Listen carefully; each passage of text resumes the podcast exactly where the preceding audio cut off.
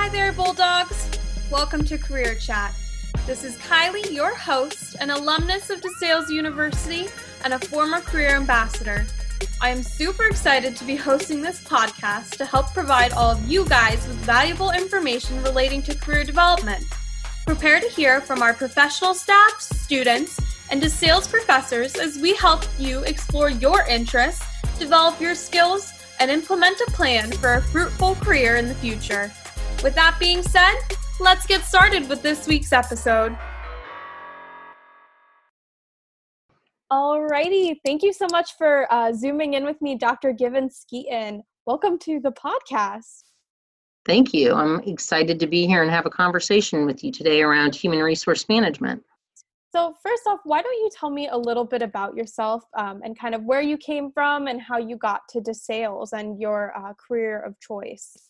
Okay, so um, I have my PhD in human resources and organizational behavior. Um, my I, am from Omaha, Nebraska originally. Oh, wow. And um, my mom was the director of the Child Care Center at Creighton University. So I actually got my undergraduate degree in business management at Creighton University. Um, when I graduated from Creighton, I moved to Dallas, Texas, where my sister was living. I lived with her for about three years. My thought was I would, um, you know, get my degree in business management, work for about 18 months, and then go back to grad school. Uh, three, 18 months quickly turned into three years. It was a lot easier to get up and go to a job that I didn't necessarily love than it was to actively make a change, which meant, you know, filling out uh, graduate school uh, applications and that kind of thing. Mm-hmm. Um, so I finally had enough of uh, being in business nine to five. I, I kind of got tired of having to be somewhere every day from nine to five. And so I knew school would give me a little more flexibility. I'd always planned to go back and get a graduate degree. What I knew was I really did not want to get an MBA. And the reason I did not want the MBA is I did not want any more economics, finance, or accounting. Those were not mm-hmm. classes that I was interested in. So I actually reached out to one of my primary professors from Creighton, Dr. Wells, and I told her that I was interested in the kind of courses that she taught, which was largely human resource management and org behavior. And I said, What are my options besides an MBA? And she introduced me to the discipline or field of organizational, industrial organizational psychology. Mm-hmm. And so I then started looking for IO psych programs that I could apply to and I ended up uh, applying to and getting accepted to St. Mary's University in San Antonio. I took about two years then to get my master's in IO Psych. From there, I moved to Houston, worked for about 18 months. Same thing, I kind of find in my journey, I'm a lifelong learner. I love mm-hmm. to be in school. Yep. So when I'm in school, there's times where I get tired of things constantly hanging over my head because I know I could be doing some sort of project or work or you know writing a paper. Mm-hmm. So then I would transition back to the workforce. And then when I'd be in the workforce, I'd get tired of being somewhere from nine to five. So yep. then I'd go back to school. that cycle. was kind of yeah, kind of my journey. Um, and then uh, 18 months after getting uh, working in Houston after getting my master's, I applied for PhD programs. Mm-hmm. And I applied for a PhD program at the University at Albany. It's a part of the SUNY State University New York system. Mm-hmm. And the reason I chose U, U Albany was on the recommendation of another primary professor that I had in my master's program. And he told me, don't get a PhD in IO Psych because you're going to be more limited in terms of what you can do. There's this interdisciplinary program at Albany, and it's called in, uh, Organizational Studies. And he said, You'll come out with the ability to do everything an IO psych person can do, but more, so that mm-hmm. you'll look at the total function of the organization. And that is a program, Org Studies is housed out of the business school. Mm-hmm but we take classes in IO Psych, industrial sociology, and public administration. Wow. Okay. So it was actually within that IO Psych program that I got introduced to my first diversity course. I took a course on uh, women and uh, minorities in work, in the workplace, and that's where I developed a love for the diversity work. So, one of my main areas of teaching and research today is diversity. I graduated in 2004 with my PhD. I took a job at St. Joseph's University, which is what brought me to Philadelphia. Mm-hmm. And I was at St. Joe's for about eight years. And then I applied for the position and was hired here at DeSales. And so now I've been at DeSales since the fall of 2013. And I am a management per, uh, professor teaching org behavior, human resource management, and diversity. Awesome. That seems like a really awesome journey, but also you've been everywhere. So you, you, Nebraska, Texas, then all the way to New York, and now back in Pennsylvania. So you, you've seen a lot, I'm sure. Yeah, I've I've had the ability to experience a lot of different kind of regional areas of the United States, mm-hmm. and uh, we like the Northeast. We like the mentality of the people in the Northeast. My husband is uh, biracial. Our mm-hmm. children are biracial, and so there was no desire to be back in the South. Yeah. Just kind of, you know, with that. So just kind of more open mindedness and kind of acceptance of diversity was important to us. Yeah, and I think the Northeast area is definitely a, a, great place for that, specifically near the near the city populations, being so close to Philadelphia and even in New York. Um, it, they're wonderful areas. I love it around here too. I could not imagine either moving to the south or the west. It is not a place for me. so we're here specifically to talk about HR. So I feel like one of the questions, I know a few people who have been interested in HR, and one of the questions they ask is, what kind of degree do you need to have? So, do you just go get a bachelor's, or do you have to go get either a master's or a PhD? And what does that kind of sequence look like?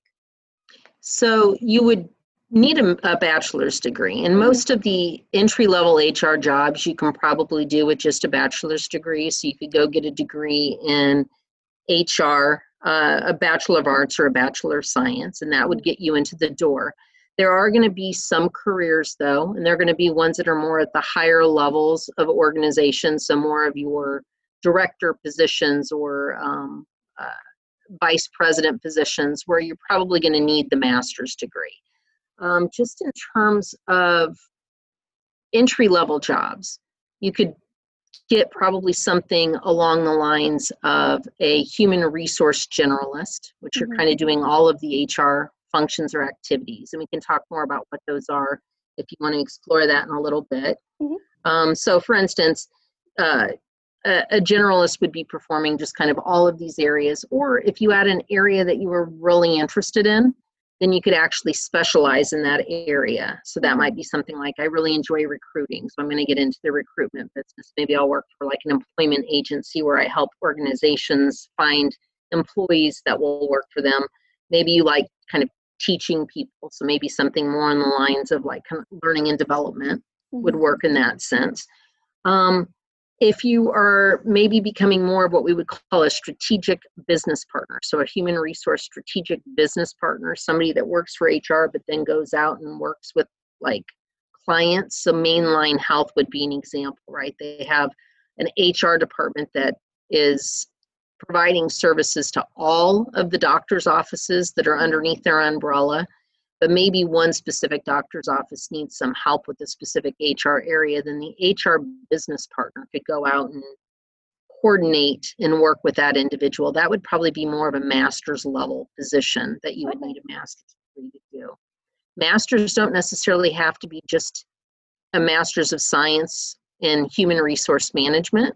You could get that, but you could also get an MBA with an HR focus or concentration Mm-hmm. Or you could go out and, as I mentioned, there's sort of like areas that are related. You could get a master's in, let's say, learning and development, or even a master's in organizational development or organizational change. And all mm-hmm. of those would then prepare you to kind of work within different areas of the HR world.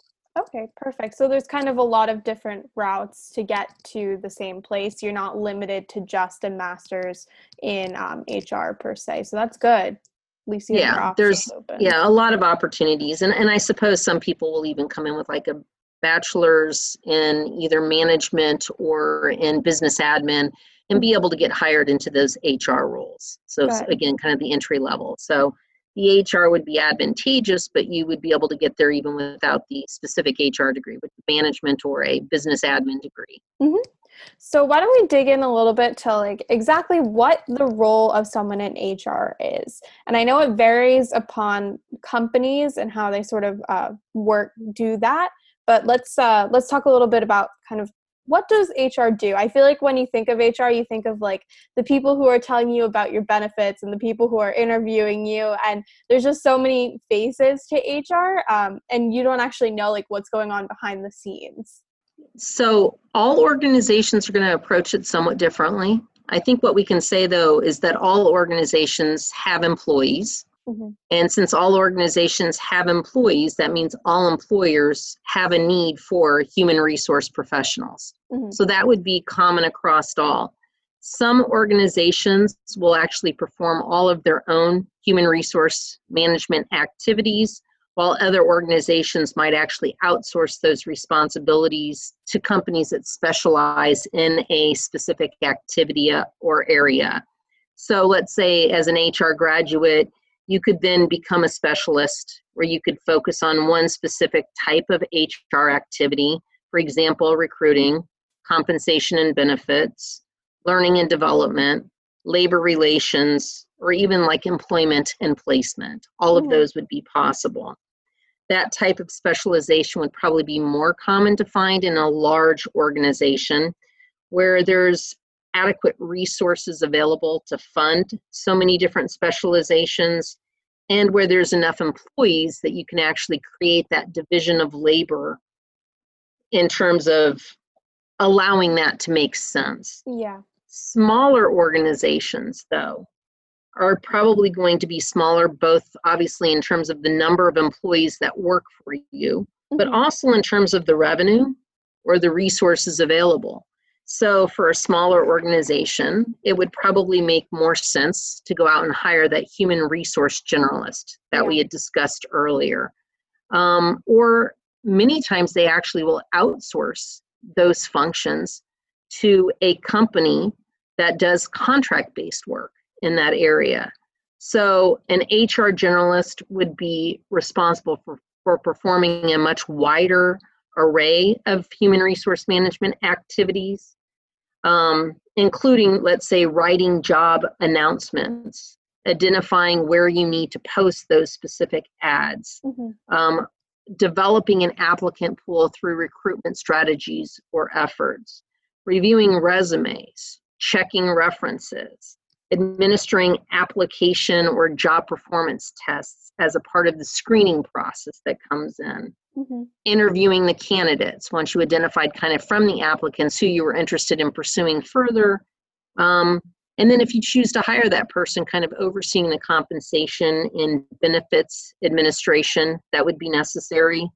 Uh, conducting any kind of training and or development programs that you're going to be delivering to your employees and of course hr is always going to be there as an advocate for employees. So they're always going to serve as employee advocates, which might mean that they actually need to get involved and help employees to resolve their complaints that they mm-hmm. have.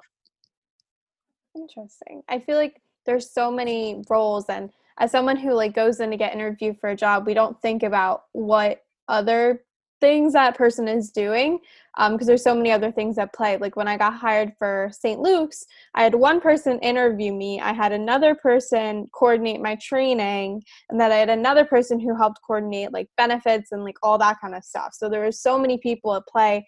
It was hard to sort of kind of keep track, but that's what you see in larger organizations that have um, adequate resources to have a larger HR network and the specialization that they have. Yeah, absolutely. I, I think that um, you know, if you work for a large organization and you have a specific area, like for me, comp and benefits would never be of interest. It's just mm-hmm. not something where I would want to spend 40 hours of my life each week involved. But I love teaching, so mm-hmm. training and development would be perfect. So I know that if I wanted to be able to specialize in that, I would probably be looking at targeting a larger organization where that were possible. Um, if I kind of enjoyed a variety of different activities and wanted to be involved sort of from step one of uh, recruitment all the way through onboarding somebody, then being with a smaller organization where I could have more continuity would make a lot of sense. Mm-hmm. That that makes sense too. So, moving on a little bit to how can students prepare for a career in HR? So, I know you said that um, some uh, careers in HR are getting more competitive um, when we spoke last time. So, how can students sort of make sure that they're ready and that they're putting their best face forward um, when they're applying for these positions? Sure.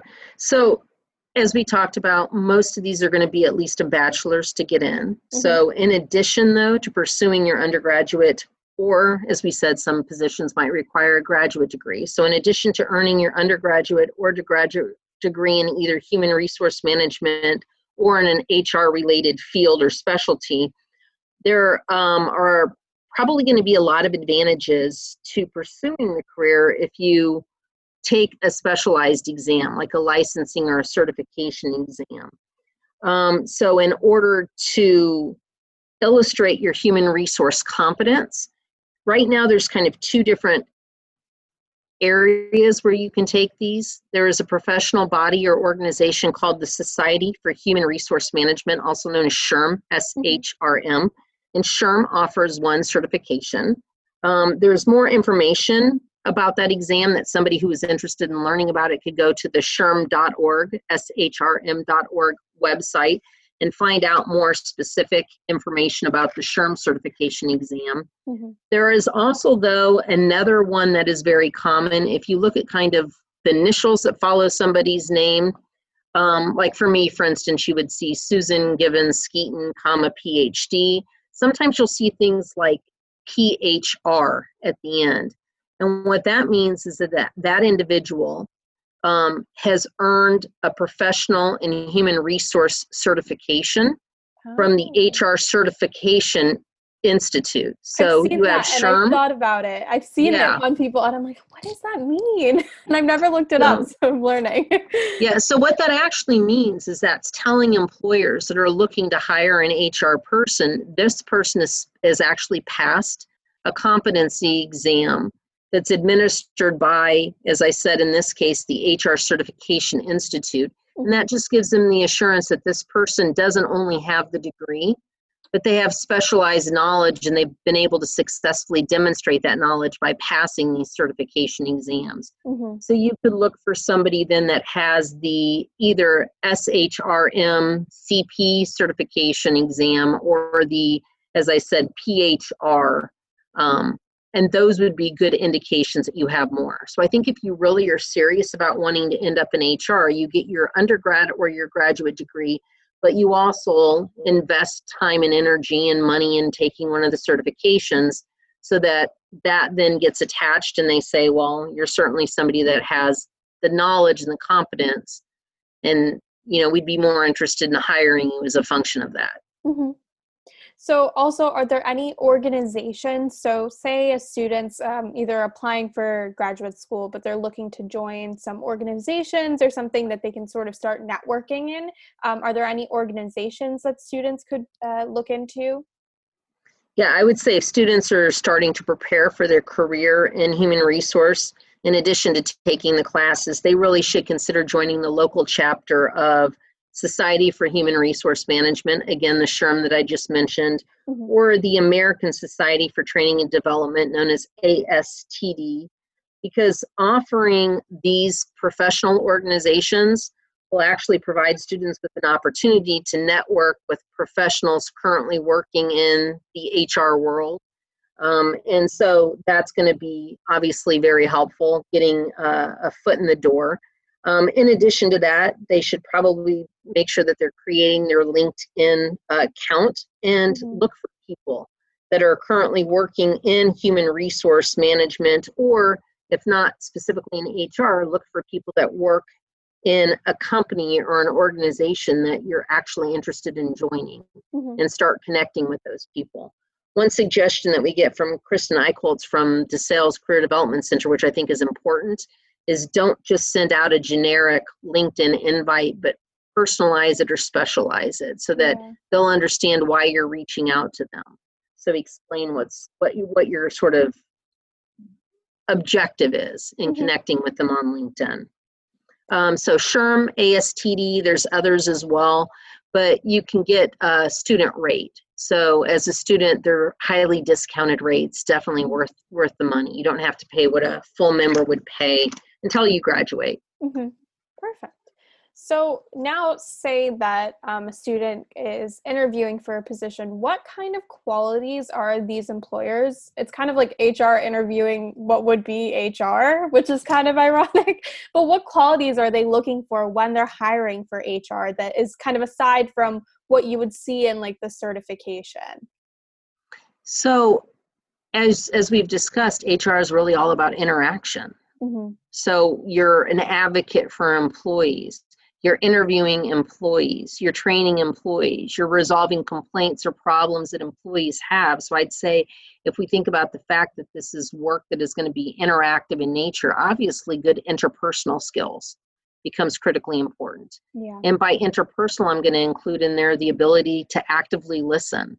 You have to be able to listen to what people are saying, and maybe sometimes you need to be able to pick up on things that they're not overtly saying, but that you know maybe there's it's being alluded to, or there's mm-hmm. some sort of uh, less obvious connection.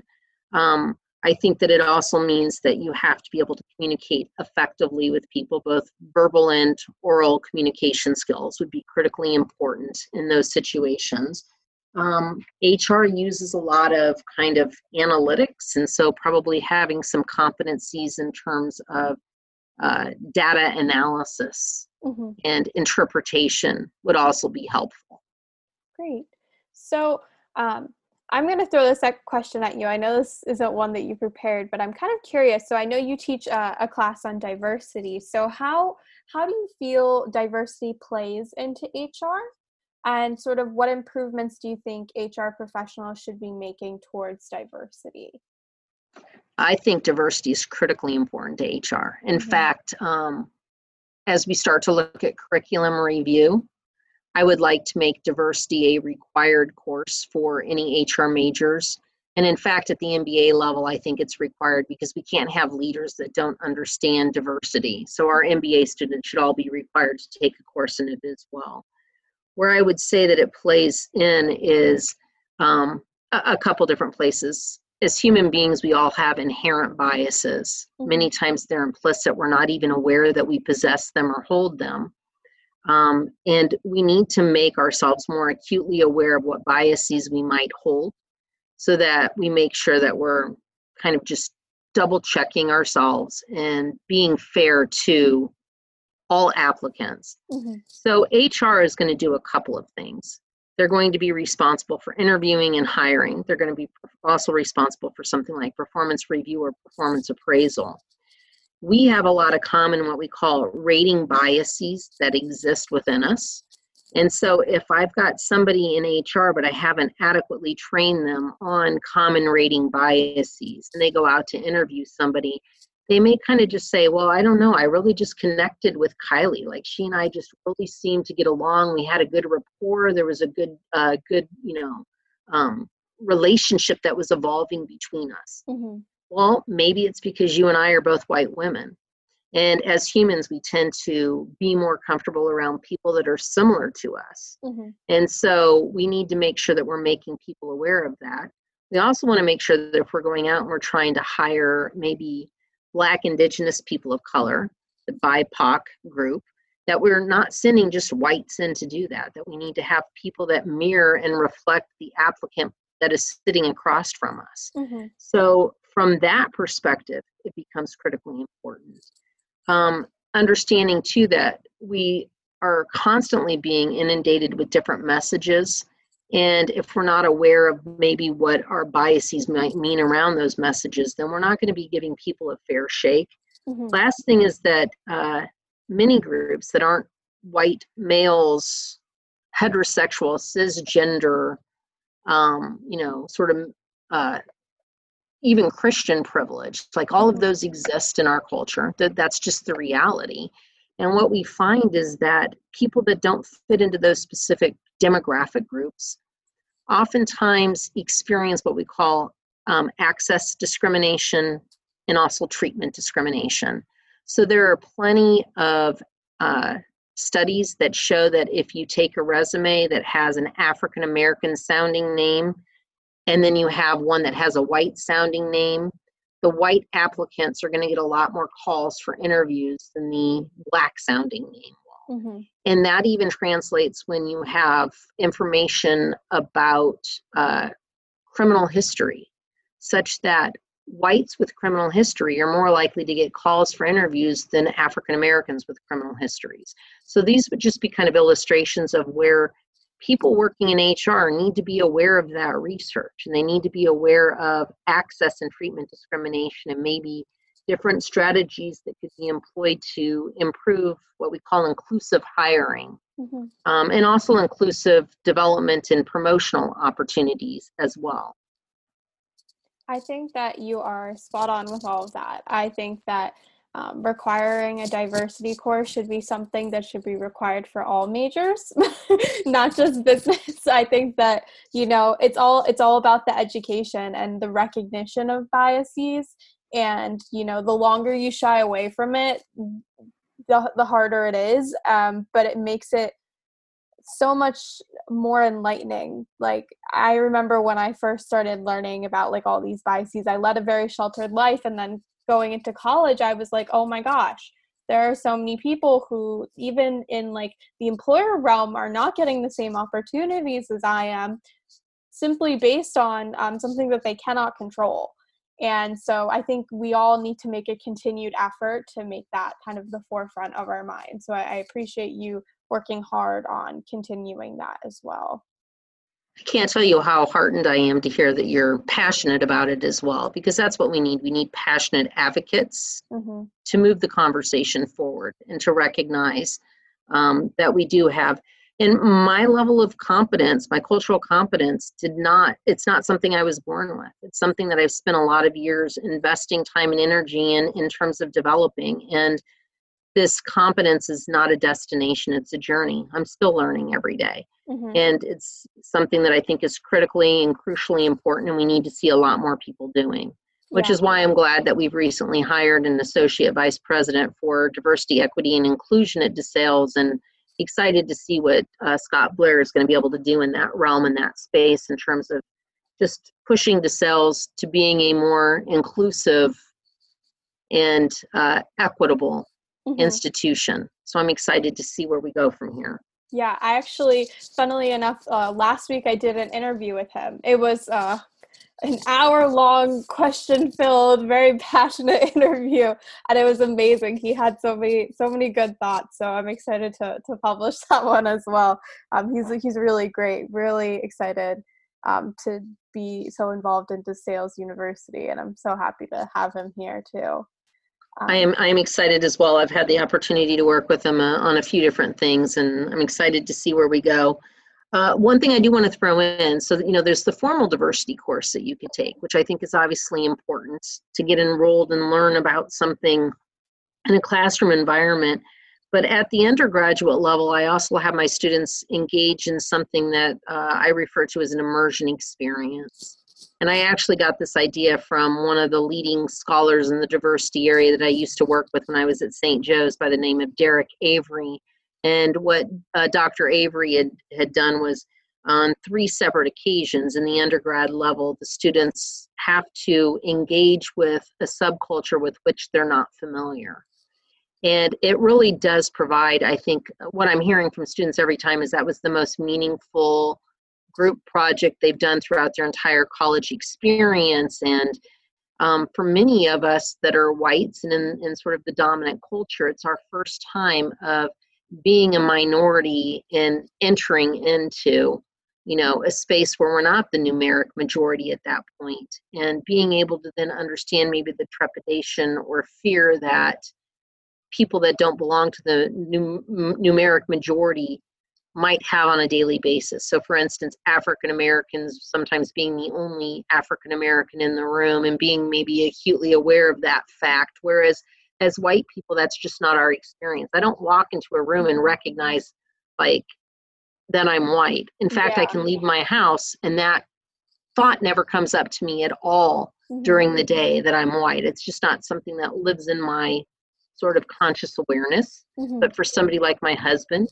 that is something he's aware of every day that he leaves the house, that he's mm-hmm. aware of how he's maybe being perceived or uh, interpreted by other people. So I'd say, other than the formal educational experience of taking a course in diversity, open up your own networks. Actively seek out people that have a different lived experience from your own. Engage in honest and genuine conversations and listen to the experiences that they have. And I think most crucially important is just because it's not your lived experience does not mean it's not a valid experience. So don't discount or invalidate just because you haven't experienced it yourself. I think that is a wonderful way to wrap up. And I think that sentiment is just so true. We need to learn to listen to each other and learn from each other's experiences. And that ties into our professional world and our personal world um, you know we can't just say that something's not happening just because it's not happening to us more importantly people's lives are at stake and also they're trying to you know get a profession and like lead a wonderful life and there are so many barriers that are currently in place that we need to work on within hr within business within healthcare within all the fields that we really need to put put our foot forward and continuing to educate ourselves as well I'll just leave you with one last thought as it relates to those different areas that you just spoke about. We also know that when people experience discrimination in the workplace, they suffer adverse health consequences as a mm-hmm. function of that. So it's not just the idea that, you know, what happens in work stays at work and, and our worlds don't intersect in other ways. Our worlds constantly intersect. And so experiencing access or treatment discrimination does have adverse health consequences for individuals. So I, I want to leave that idea there as well that we really do need to be aware that things don't happen within silos or vacuums, that what happens in one aspect or facet of our life has the ability to greatly impact what we experience in other facets or areas of our life. And we spend the majority of our wake time with our jobs within work organizations. So making sure that we're creating organizations that are culturally competent and aware and supportive of all employees to self actualize, inclusive, in other words, becomes critically important. Perfect. Well, thank you so much, uh, Dr. Givens Skeeton, for all of this wonderful information. Um, how can students get in touch with you if they have any further questions? So you can uh, probably easiest just to mid COVID is to email me. Mm-hmm. So my email address is Susan S U S A N dot Givens Skeeton G I V is in Victor E N S hyphen S K E A T O N at DeSales dot edu. So as you know, we're leaving campus here next week and we won't be back until February. So email is probably the best way look me up on the DeSales website under the business faculty and you'll find my email there as well. Perfect. Well, thank you so much once again. All right. Thanks a lot, Kylie. Alrighty, everyone. Firstly, I would love to thank Dr. Givens Skeeton for introducing me to the world of human resource management. This is a field and a career that I knew not much about prior to this conversation. But the one thing that seemed to be so interesting about it is that you can really hone in on what you enjoy within human resource management and find a position that is tailored to that. So there's so many options within the field, and I think that's a really awesome thing about a career in HR. Secondly, I would love to thank Dr. Givens Skeeton for mentioning diversity within HR. It has come up in podcasts before with Scott Blair about hiring processes and how we can make and ensure that our companies and organizations are diverse and, more importantly, inclusive as well. With that being said, you guys, I hope you all have a wonderful week.